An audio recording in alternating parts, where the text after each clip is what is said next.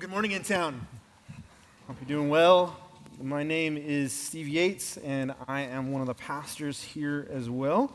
Um, we are in the middle of a series called Loving, uh, Learning to Love God's World, where we are uh, moving in and out of various biblical books in between some other series that we do. And the intention of this is twofold. One, that you would perhaps investigate some corners of Scripture that you're not used to. Maybe that'll help you in reading God's Word. And or that it also shows you that there is this grand arc to Scripture, that there is something deeper than this is a Bible book, and this is a Bible book, and this is a Bible book, and this is the Bible book I don't touch. There really is a wider arc to the Word of God. Thanks, Luke. This morning we look at the book of Amos. And every week, or most every week, uh, one of us comes up to preach God's word, and one of the things we do is a sermon introduction. And one of the things we want to do within that introduction is to help you see what it means to connect the relevancy of God's word, the context of God's word, with what is actually happening in our world. And we do that through illustration and through story through historical detail, through referencing current events. This morning, we're going to do it slightly differently. But I want to point that out that while we are doing it differently, we are doing it. That it is not simply um, a thing to do for the sake of doing, but we do what we always do, which is to connect God's word to the real world. Watch this.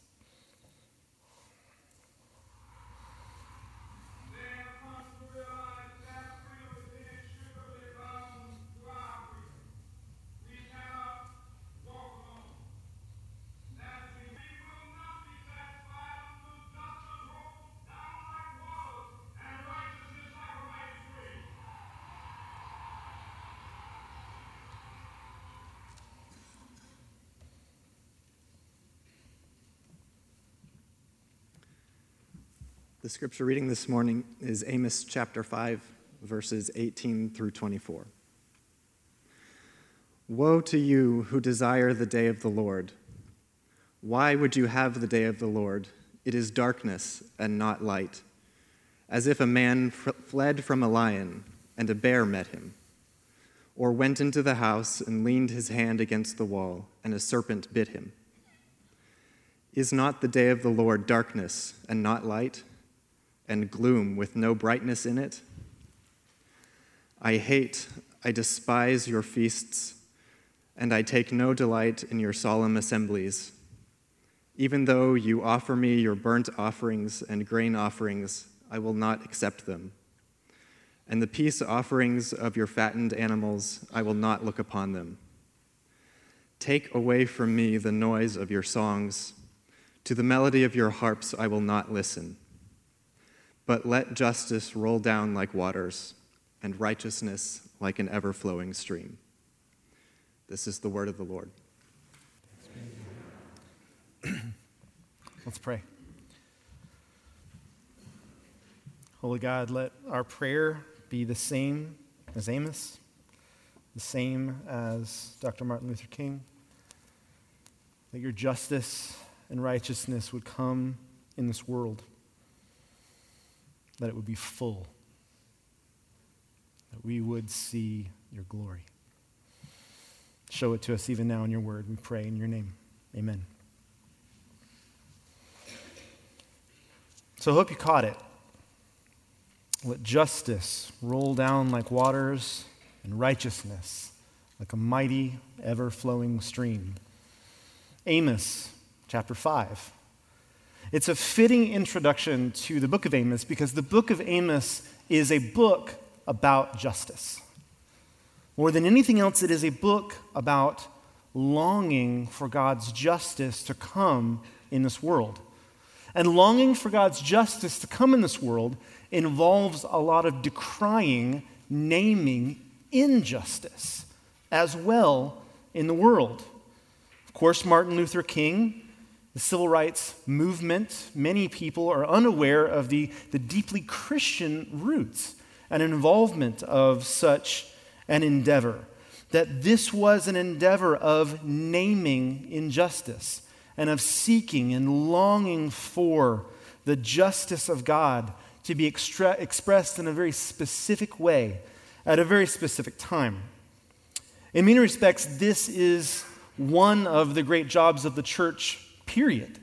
The God's people have always existed to be a light to the nations. And one of the things a light does is it shows where the gross stuff in your house is.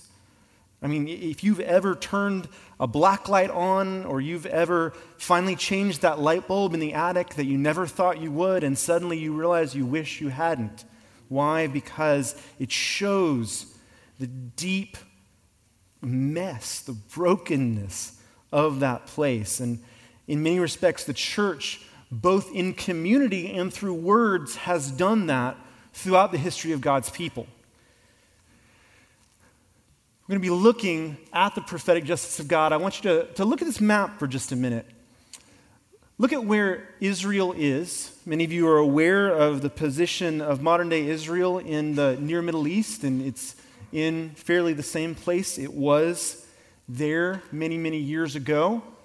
At that time, Israel and Judah together made up the people of God. There had been a great civil war after King Solomon, and tragically, the people of God were split into two. But nonetheless, the concept was that in their community, in their way of living, that they would show all the other places, the tribes, the great city states, who themselves said, We are an example to the world. We are a, a utopia of how things should be. Israel, Judah, the people of God, they, through not their, their pompousness or through their great grand buildings, not through pyramids, not through the might of their armies, but through the way they lived their everyday lives in following God, in believing that God was in their midst and directing their paths, they declared to the world what it meant to live as one committed to righteousness and justice, as one meant to live differently in the world. Now, one element of this also was that there was, uh, there was a vocal connection a, a sense in which this was not only something that was uh, lived out, but also spoken, declared. Why? Because if you are a nation that is uh, living in the world and uh, you, you, do not, you do not come into Israel, you might not see life. You might not see what is going on. You may hear things. And in fact, in the minor prophets, we see these nations hearing things quite often. But what we do not always experience is the idea that they might actually come into the nation and listen. So we have this prophetic voice.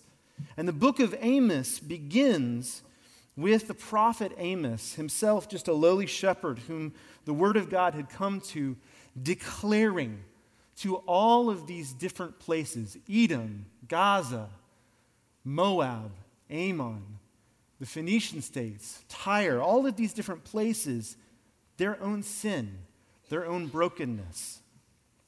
He does it through a very interesting literary pattern. If you flip back a couple of pages, if you have the book of Amos open, it's right before Jonah, by the way, if you need to find it in your Bible. This pattern will pop up over and over and over again.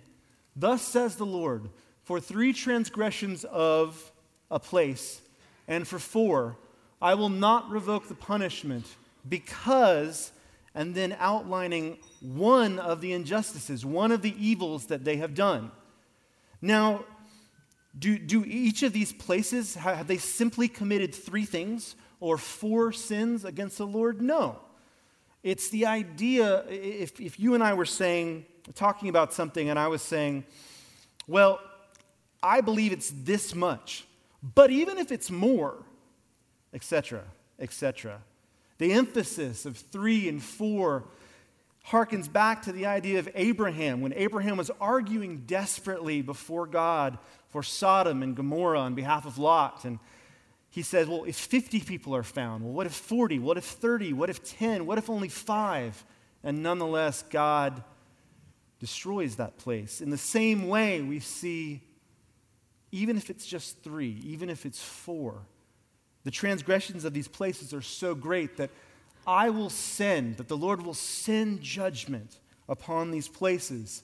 So in chapter 3, we see for three transgressions of Damascus, and for four, I will not revoke the punishment. Chapter, in verse 6, for three transgressions of Gaza, and for four, I will not revoke the punishment. Verse 9, for three transgressions of Tyre, and for four, I will not revoke the punishment. And sometimes, again, that sending language, God sending judgment. But it keeps going. For three transgressions of Edom, and for four, I will not revoke the punishment. For three transgressions of the Ammonites, and for four, I will not revoke the punishment. For three transgressions of Moab, and for four, I will not revoke the punishment. A laundry list of brokenness and evil in our world. You and I could probably make a list like this. In fact, we probably should. We should be aware of the brokenness in our world. Sometimes it's very, very easy to turn off the news, to say things are too depressing, to say things are not worth our time or our energy. But it is indeed a, a duty, a, a, a blessing of the people of God, even a sad blessing to be aware of how things are supposed to be and the fact that they are not the way they're supposed to be, to mourn this world and to long for the Lord to do something about it.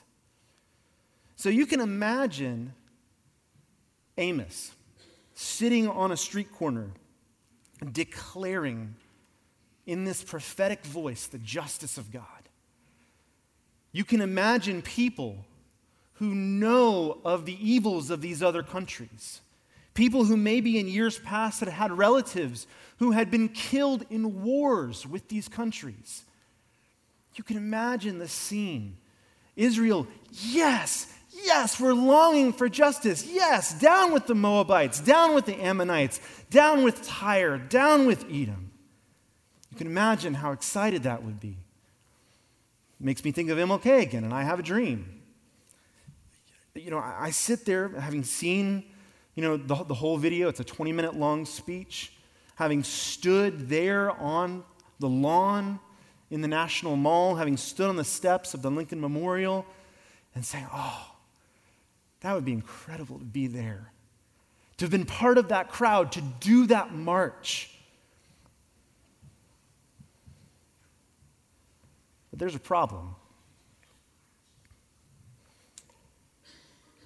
Historically, there's a very, very little chance I would have been there. Historically, there's very little chance any of us would have been there.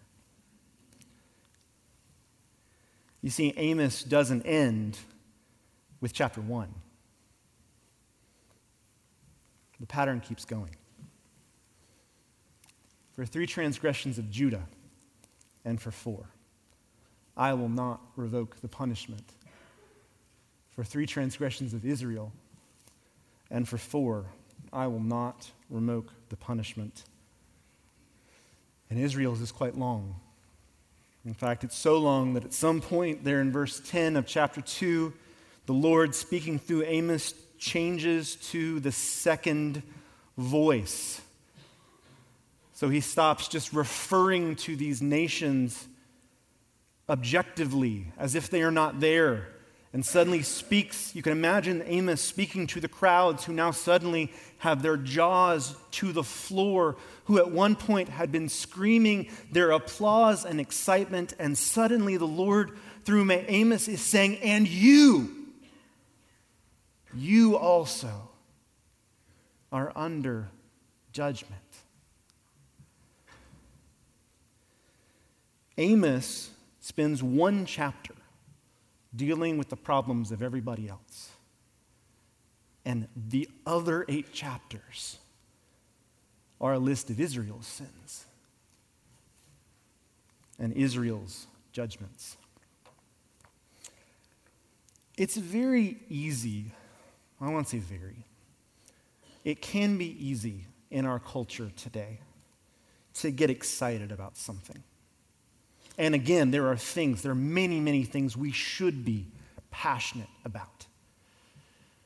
It is increasingly easy in an age of social media to publicly be for or against something, to stand up or at least take a, a hypothetical stance for something. In fact, you, could you'd really interpret much of our political action on whatever side for whatever party as an element of this type of activism, being for certain policies and against other philosophies, supporting someone, decrying another. But Amos, in keeping with what Jesus says when he says, deal with the log in your own eye before you worry about the speck in your brother's, spends one chapter dealing with a speck and eight chapters chewing on a log. It's sobering. And I think it should be sobering.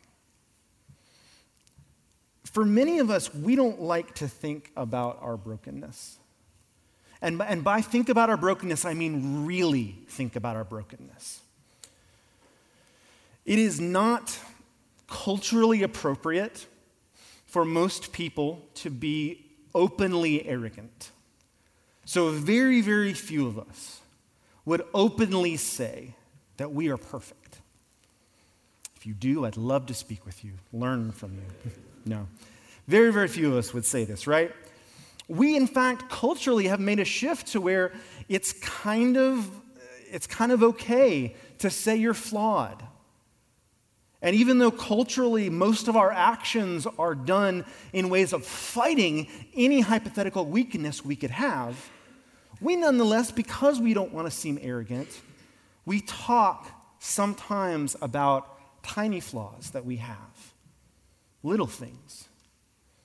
It's like doing a job application. When they say, list your strengths and weaknesses, you say all your strengths, and you say, oh, well, I work too hard sometimes. We might say, hey, maybe, you know, I've got a temper. Or my marriage isn't perfect. Whose is? I struggle. I, in fact, used to use that word so often that I struggle with stuff that my wife told me to stop using the word struggle because it stopped meaning anything for me. What, what is that? A struggle. This could be me like, you know, wrestling with God until dawn, or it could mean like fighting a head cold. I say that because I think in our, perhaps in our desire, maybe a couple of things, perhaps in our desire to not portray God as an angry God of judgment. Perhaps in our desire, perhaps in our, in our right desire as Christians, to emphasize the grace of God, which we're getting there.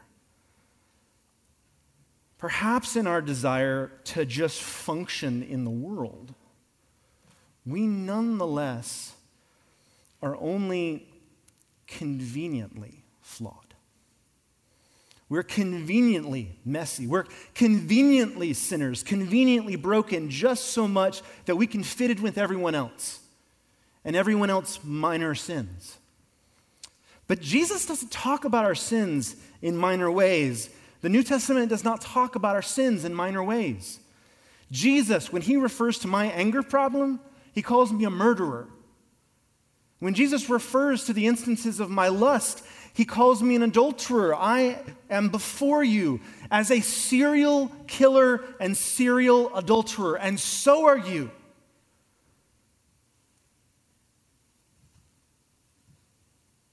Paul, the Apostle Paul, super missionary Paul, writer of the New Testament and theologian extraordinaire, calls himself present tense, the chief of sinners. The judgment of God has to sober us. Frederick Buechner, the 20th century author and theologian that Jimmy started quoting earlier, said the gospel, he loved to use this word, he said the gospel is comedy. It's good news, it's happy, it's joyous. But before the gospel can be comedy, it needs to be tragedy. It has to be.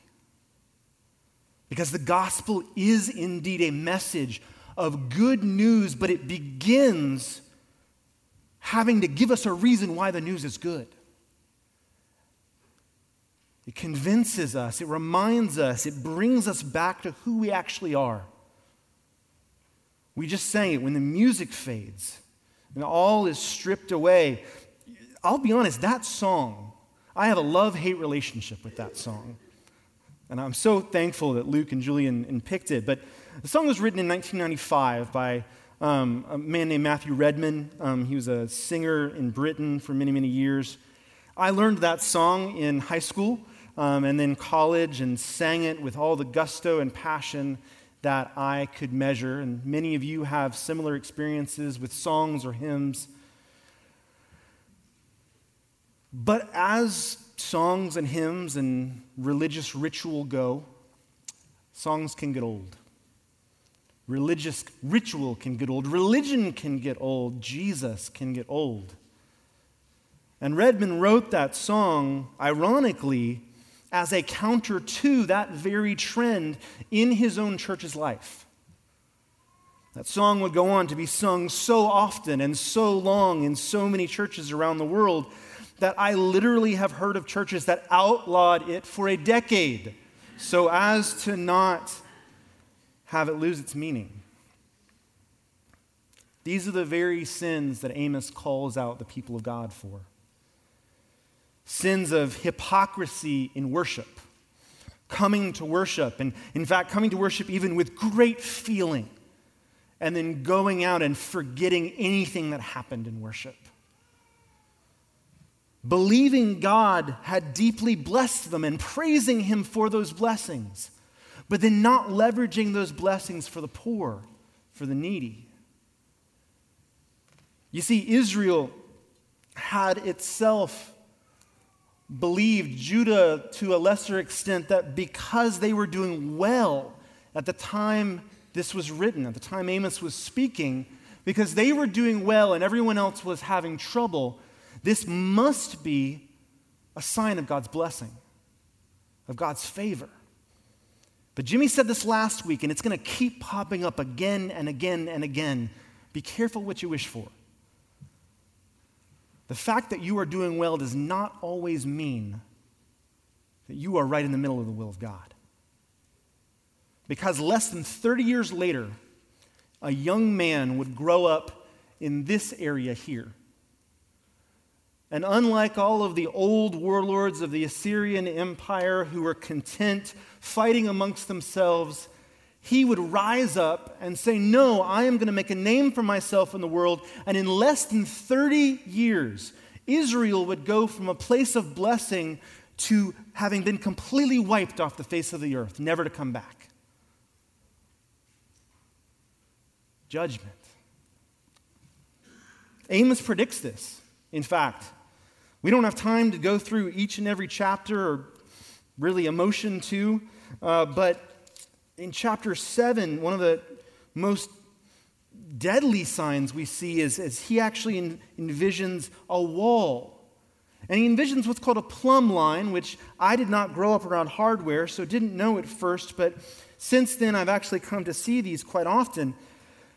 If you have a wall, one of the easiest ways to know whether a wall is straight or not is to simply tie a weight to a piece of string and to let it set next to that wall. And just like a level today, you would know whether or not the wall was straight. But there's a problem. How do you straighten a wall that's not straight? Well, while there hypothetically might be a couple of ways that you could do it today, you can still probably talk to most of our construction people, even in this room here, and know just how hard it is. And in ancient times, it was worthless. You couldn't make a wall straight, you destroyed it. Started over. Israel is compared to a crooked wall. Now, this is a downer of a sermon, isn't it?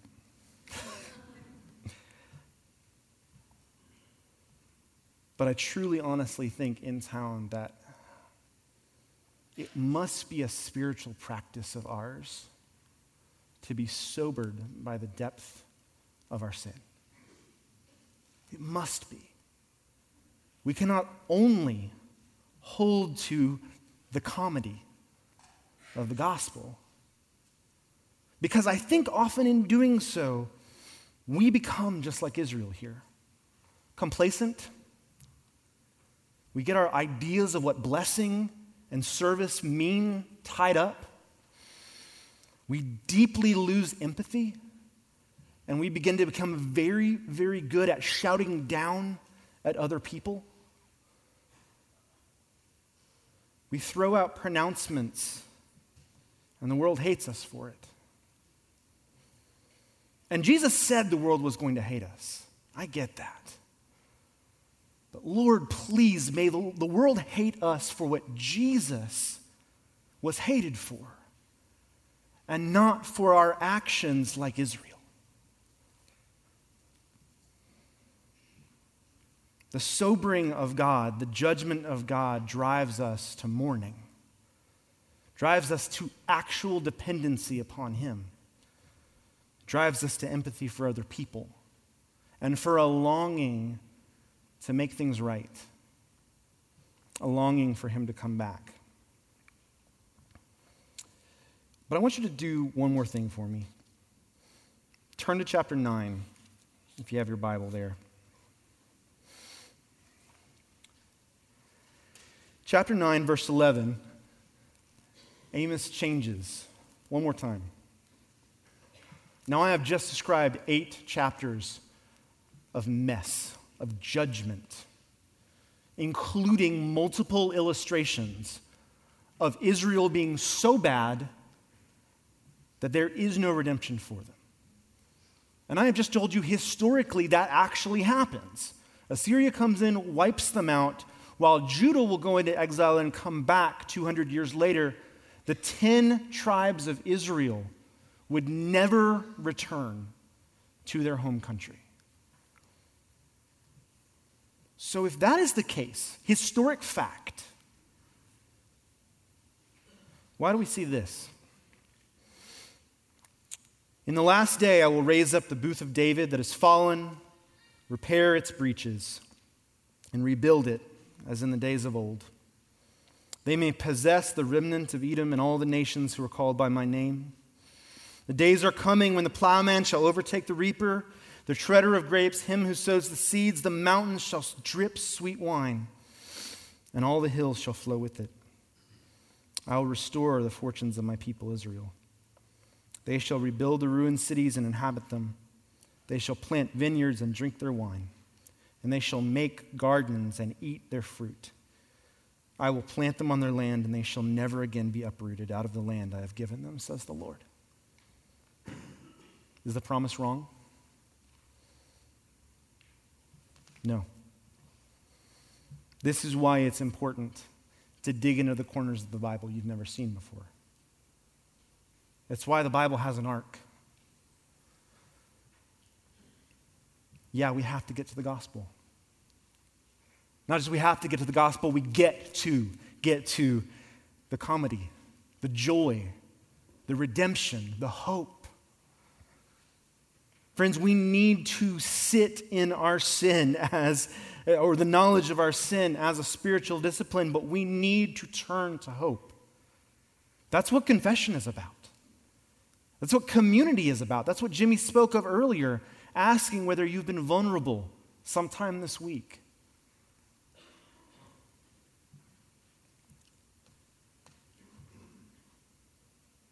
What does it mean if we are a community who so knows the depths of our own sin, that our graciousness, our thankfulness to God, our empathy towards other people is not motivated from Southern hospitality, not motivated from a, a PC sense that Atlanta is a global international city and so InTown wants to get with the program what if our building project isn't motivated by marketing and the changing of our signs, not just because we want to be fresh and new? What if all of this is for a very, very different reason? Because we know what God has done in us. We know, but for the grace of God, where we would go, and we know where we go anyway, and God still loves us. And this leads us day in and day out to passionate thankfulness, relief, hope, joy, steadfastness, not in our own abilities, but in the Lord's. What if we could be this people?